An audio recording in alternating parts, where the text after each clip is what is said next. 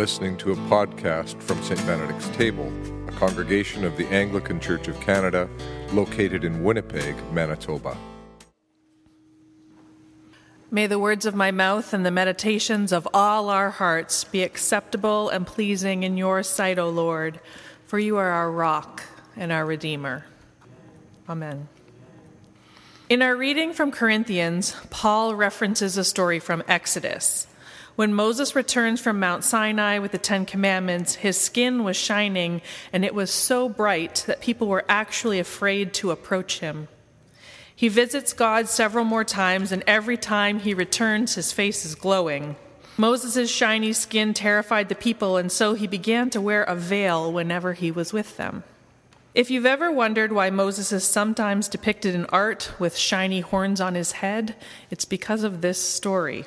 It's actually because of a mistranslation of this story in which the word veil was mistranslated as horns. Now, the Moses at the back of the church, who's, you can't quite see it now, it's pretty dark, doesn't have literal horns, but he does have very shiny horn like things on his head, and it's all coming out of that artistic tradition. Now, I think the image of Moses wearing a veil is more funny than terrifying, but of course, I didn't see him in real life. Um, but horns, that's, that's a whole other thing. In Corinthians, Paul uses this story in order to help the people realize that they, like Moses, have seen God, and they, like Moses, have shiny skin. But their shiny skin doesn't need to be covered with a veil. Rather, they can act with hope, freedom, and great boldness. They can see the glory of God reflected in their own shining skin and in the glowing faces of others. Paul writes, and all of us with unveiled faces, seeing the glory of the Lord as though reflected in a mirror, are being transformed into the same image from one degree of glory to another, for this comes from the Lord, the Spirit. We also have shining skin we are all also being transformed from one degree of glory to another. The first line in our gospel reading begins Now, about eight days later, after these sayings, Jesus took with him Peter and John and James and went up the mountain to pray. So, right away, I want to know what happened eight days ago. Eight days earlier, Jesus spent some time praying and talking with his disciples. He asked them questions about his identity. Who do the people say that I am? Who do you say that I am? And there isn't a clear consensus. Some think he is John, others Elijah, but Peter believes that Jesus is the promised Messiah. Jesus doesn't dispute this, but he orders them to keep it secret. And then Jesus tells the disciples that he will suffer, be rejected by religious leaders, die, and three days later rise from the dead. Which is a lot to take in, but wait, there's more. Jesus continues by saying, If any want to be my followers, let them deny themselves and take up their cross daily and follow me. Our reading begins eight days after Jesus has said all these things. Eight days is not a very long time, and I would definitely still be processing Jesus' words. I would definitely still have an awful lot of questions.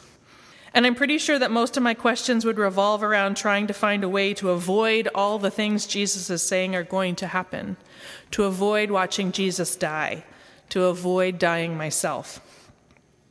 Dietrich Bonhoeffer wrote When Christ calls a person to come and follow, Christ bids them come and die.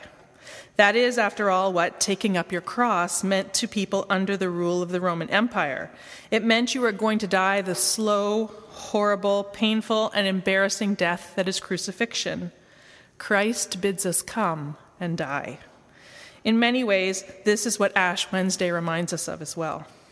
It's not an easy thing to pick up your cross daily and follow Jesus, and Jesus never promised us an easy life.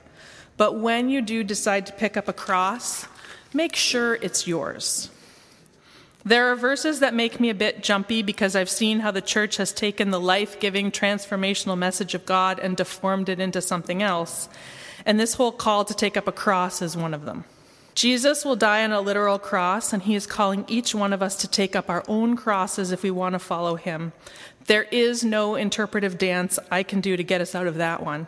But time and time again, people in the church have misused this verse to justify or encourage another person's suffering, and that is just plain wrong. The only person who gets to tell you which cross to pick up is Jesus. and anyone else who tries to do so is out of line. If you are in an abusive relationship, you don't have to stay. That's not your cross. If you're being mistreated at work, you can say something about it. And if you see a place where people are suffering because of their race, economic status, sexuality, or any other thing, you cannot simply turn a blind eye and say, well, Christ calls us to suffer, and that's their cross. Because these are all profound misuses of the text. Jesus can call us to pick up our cross, ours, not the one someone else wants us to pick up. Wise and trusted mentors can help us figure out exactly what this might look like for us, but when we see a person who is suffering, our call is to help alleviate that suffering, not to add the additional weight of our own assumptions and judgments.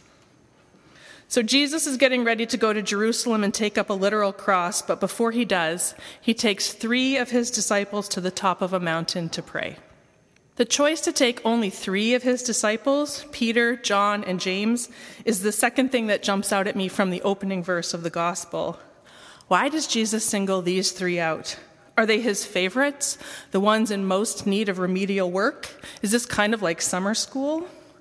Is there so much important work to be done by Jesus that he can't spare all 12 disciples, so he only takes three, leaving nine to work down in the valley? At this point in the story, who do you most associate with? Jesus, the three up on the mountain, the nine who've been left behind, someone else entirely? When Jesus and the three disciples arrive at the top of the mountain, Jesus spends time in prayer, and the appearance of his face changed and his clothes became dazzling white. Moses and Elijah appear and they begin to talk about what will happen when Jesus goes to Jerusalem. People whose Greek is way better than mine, because mine is non existent, tell me that the best way to translate the word used in this gospel to describe what happened to Jesus isn't transfigured or even transformed, but othered. It's not the transfiguration of Jesus, but the otherification of Jesus. Jesus literally becomes other, as in utterly unlike us. Jesus is othered, but he is not alone. He is transformed within the context of community and within the context of tradition. These aren't just random angels who've appeared to talk with Jesus. I mean, if ever there was a Jewish Leaders Hall of Fame, surely Moses and Elijah would make the cut. When community is unhealthy, it has the power to deform, but when community is healthy, it accomplishes amazing transformations. Now, seeing all of this, Peter blurts out, Master, it's good for us to be here. Let us make three dwellings one for you, one for Moses, and one for Elijah, not knowing what he said. Peter can see that Jesus has been transformed. He can identify that it's a good thing, but beyond those initial impressions, he really doesn't have any idea what's going on. And rather than take a moment to pause and consider his response, he reacts and just blurts out the first thing that comes to mind without any real awareness of what he's saying. A typical Peter maneuver. It also seems that Peter, still not fully comprehending Christ's mission on earth, wants to keep Jesus from going to Jerusalem. Master, it's wonderful to be here, Peter is saying. This is a good place to be, so let's just stay here. Surely this is better than following you to Jerusalem where you will be killed. Surely it's better than having to take up my own cross in order to follow you. Peter is still resisting what Jesus has said must happen. I can understand the urge to stay on the mountain. The desire to keep Jesus safe by staying on the mountain also makes sense. What I'm curious about is the fact that the text gives us no indication that Peter thinks it also might be a good idea to go get the other nine disciples before camping out on the mountain. Is Peter really so selfish that he wants to maintain this mountaintop experience as an exclusive experience for a very chosen few? So exclusive, in fact, that not all 12 disciples will be included? Maybe. After all, it's not an uncommon impulse. The news is often filled with stories of people trying to construct walls or barriers to determine who is included and who is excluded. Governments do it, businesses do it, and churches do it too. Peter hasn't thought about what he is doing. He is acting purely on instinct, but the instinct is telling. Like so many of us, when Peter encounters the glory of God, he tries to hold on to it, to enshrine it, to frame it in a way that makes sense to him, to make the experience smaller than it actually is. Peter has just had an encounter with Jesus in all his glory, and he doesn't want to leave. He wants to stay put and build a building. But God does not reveal all that God is so that we will build shelters and live on mountaintops. Jesus may have gone with the disciples to the top of the mountain, but he has no intention of staying there.